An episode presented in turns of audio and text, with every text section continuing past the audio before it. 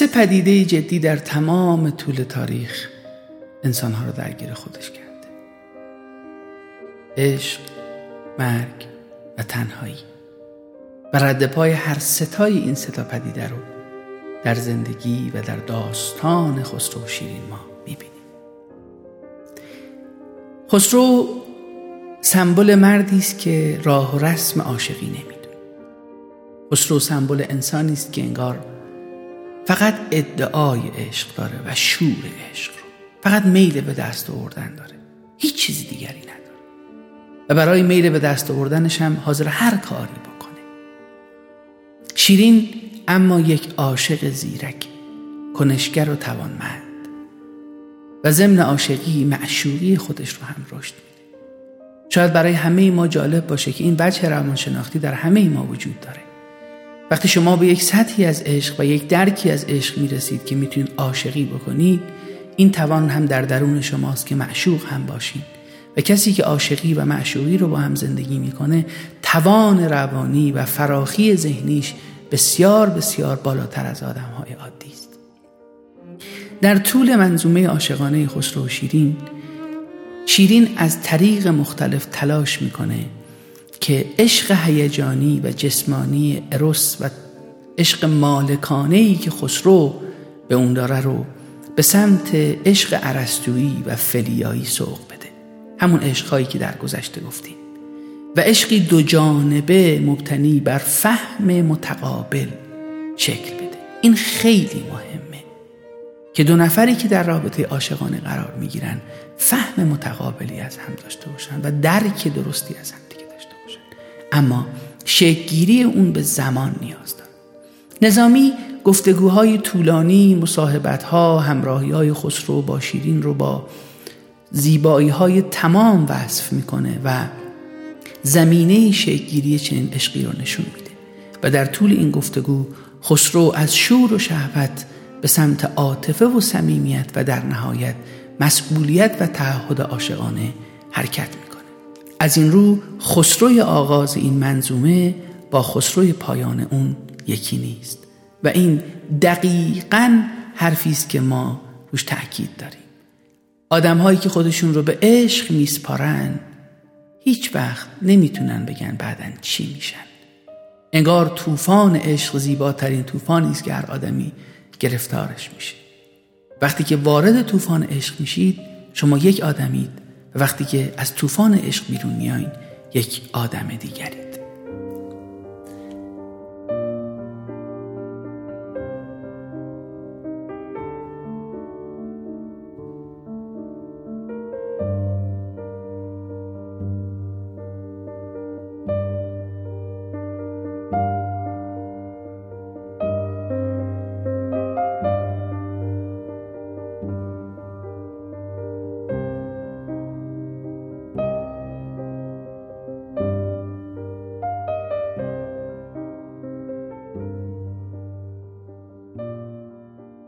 عشق رو باید آغاز کرد و تمرین کرد.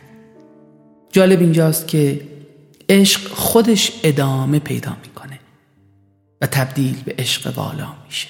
چون جوهر داره و عشق انگار در درون خودش یک خودی داره که مدام مشغول دگردیسی و دگردگونی است.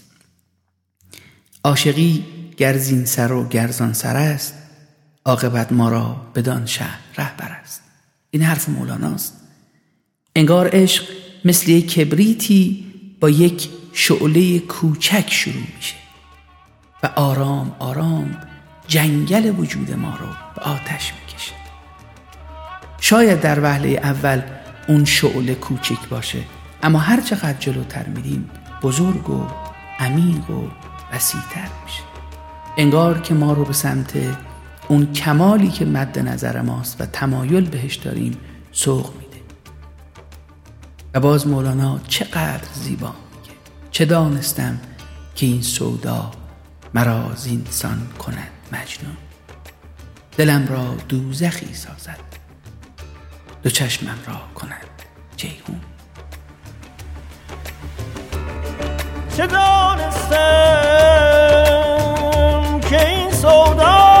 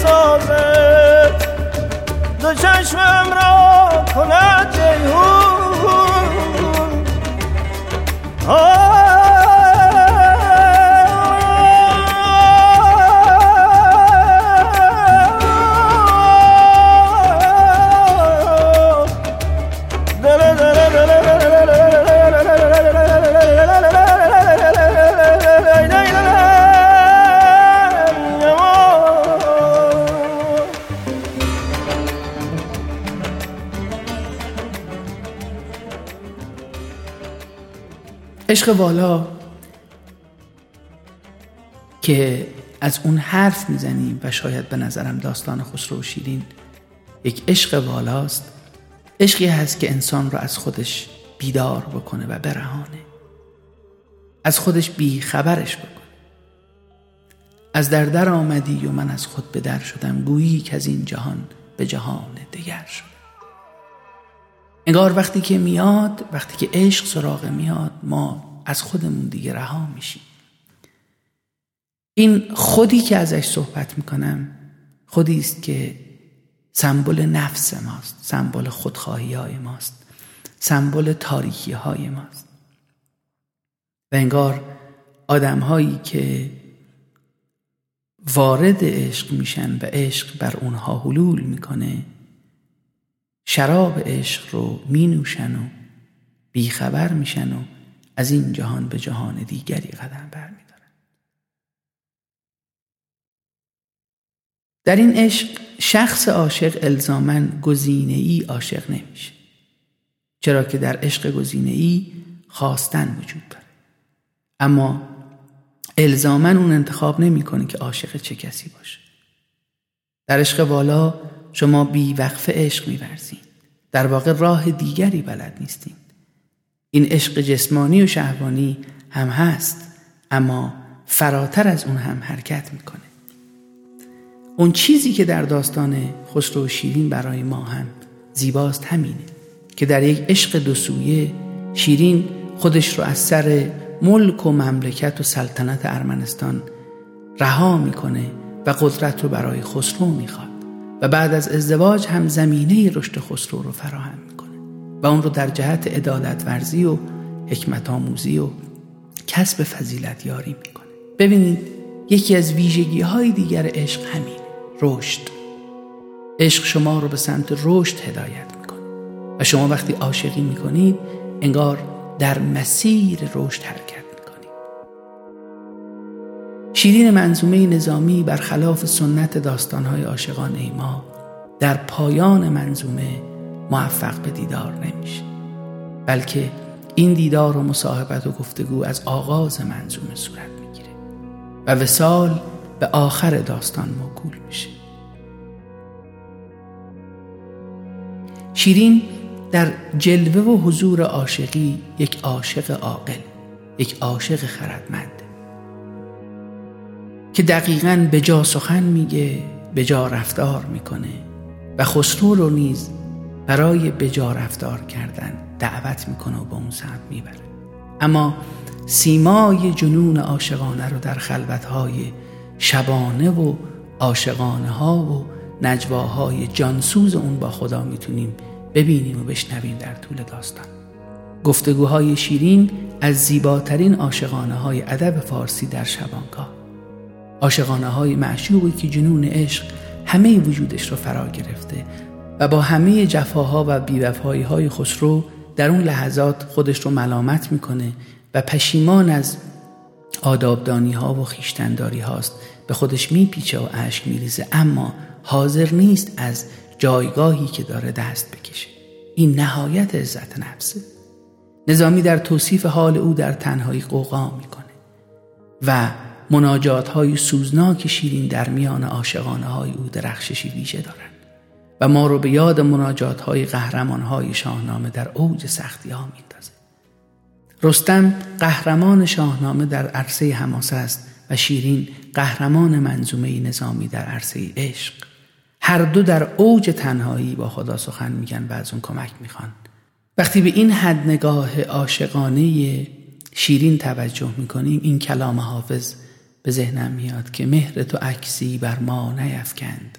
آین روی و آه از دلت آه. ای دل تا کسی وصلش نخواند خون بایدش خورد در گاه و بیگاه.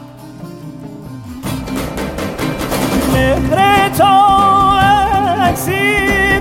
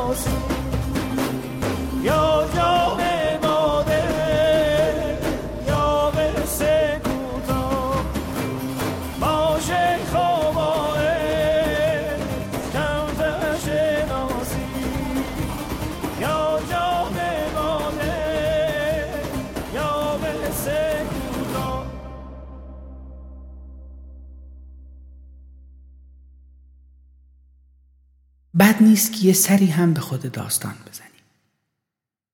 داستان با نقش شاپور نقاش آغاز میشه که تصویر پرویز رو می‌کشه و به شیرین نشون میده. و تصویر شیرین رو می‌کشه و به پرویز نشون میده. در نتیجه این دوتا آدم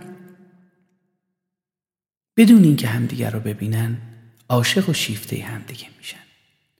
این عشقی است که با هوس شروع بعد از اون شاپور نقاش تابلوهای این داستان تابلوهایی رو به هر دوی اینها نشون میده در طول زمان. و وقتی که باهاش مواجه میشه این مواجهه مواجهه نابی است حداقل. از چه جهت میگم؟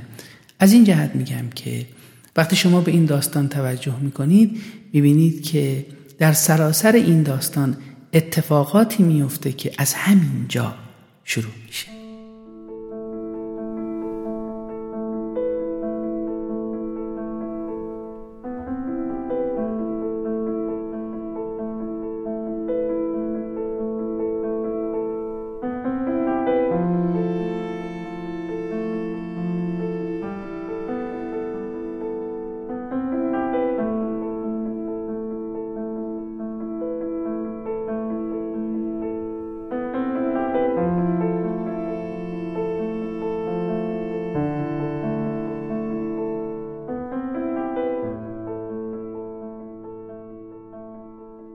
شاپور برای اینکه خودش رو در این داستان نشون بده کارهای مختلفی می‌کنه. و شاید بهتون بگم یکی از راویان قطعی این داستان و کسانی که در داستان خسرو و شیرین و فرهاد نقش جدی داشته شاپوره.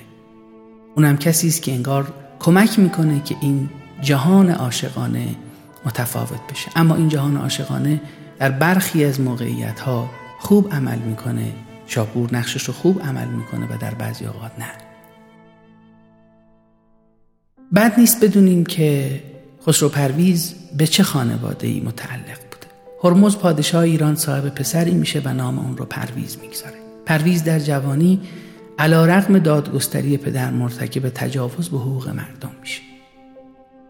و انگار در تفرجی که به خارج از شهر داشته شب هنگام در خانه یک روستایی و نوش برپا می‌کنه و بانگ ساز و آوازش در فضای دهتنین انداز میشه و غلام و اسب اون رو هم از این تعدی بی نصیب نمی‌گذاره وقتی که هرمز از این ماجرا آگاه میشه بدون در نظر گرفتن رابطه پدر فرزندی عدالت رو اجرا می‌کنه. اسب خسرو رو می‌کشه غلام اون رو به صاحب باقی که داراییش تجاوز شده بود میبخشه و تخت خسرو نیز از آن اون صاحب خانه میشه. خسرو نیز با شفاعت پیران از سمت پدر بخشیده میشه. بعد از این ماجرا خسرو انوشیروان نیای خودش رو در خواب می‌بینه. انوشیروان به اون مژده میده که چون در ازای اجرای عدالت از سمت پدر خشبین نشدی و به منزله عذرخواهی نزد هرمز هم رفتی به جای اون چه از دست داده موهبت های دیگری به دست خواهد آورد که بسیار ارزشمندتره. دلارامی زیبا اسبی شبدیز نام تختی با شکوه و نوازنده چیره دست به نام باربد.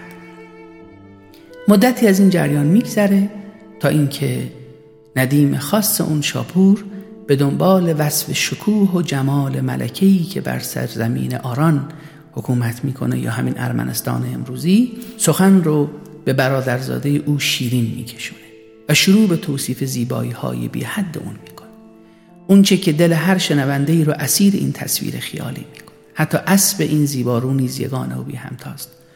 سخنان شاپور پرنده عشق رو در درون خسرو به تکاپو وامی داره و خواهان این پریسیما میشه. و شاپور رو در طلب شیرین به سمت سرزمین اونها میفرسته. وقتی که شاپور به زادگاه شیرین می‌رسه در دیر اقامت می‌کنه و به واسطه ساکنان اون دیر از آمدن شیرین و یارانش به دامنه کوهی در همون نزدیکی آگاه میشه و بعد تصویری از خسرو می‌کشه و اون رو بر درختی در اون حوالی می‌زنه. شیرین اون تصویر رو در حین عیش نوش می‌بینه و دستور میده تا اون نقش رو برای او بیارن. شیرین اون چنان مجذوب این نقاشی میشه که خدمتکارانش از ترس گرفتار شدن او اون تصویر رو از بین می‌برن و نابود می‌کنن. و اون رو به دیوان نسبت میدن و به بهانه اینکه اون بیشه سرزمین پریانه از اونجا رخت بر میبندن و به مکان دیگری میرن. اما در اونجا نیز شیرین دوباره تصویر خسرو رو که شاپور نقاشی کرده بود می‌بینه و از خود بیخود میشه. وقتی دستور آوردن اون تصویر رو میده یارانش اون رو پنهان می‌کنن و باز هم پریان رو در این کار دخیل می‌دونن و رخت سفر بر میبندن در اقامتگاه جدید باز هم تصویر خسرو شیرین رو مجذوب می‌کنه. و این بار شیرین شخصا به سمت نقش میره و اون رو بر میداره و چنان شیفته خسرو میشه که برای به دست آوردن رد و نشانی از اون از هر رهگذری سراغ می‌گیره اما هیچی پیدا نمی‌کنه.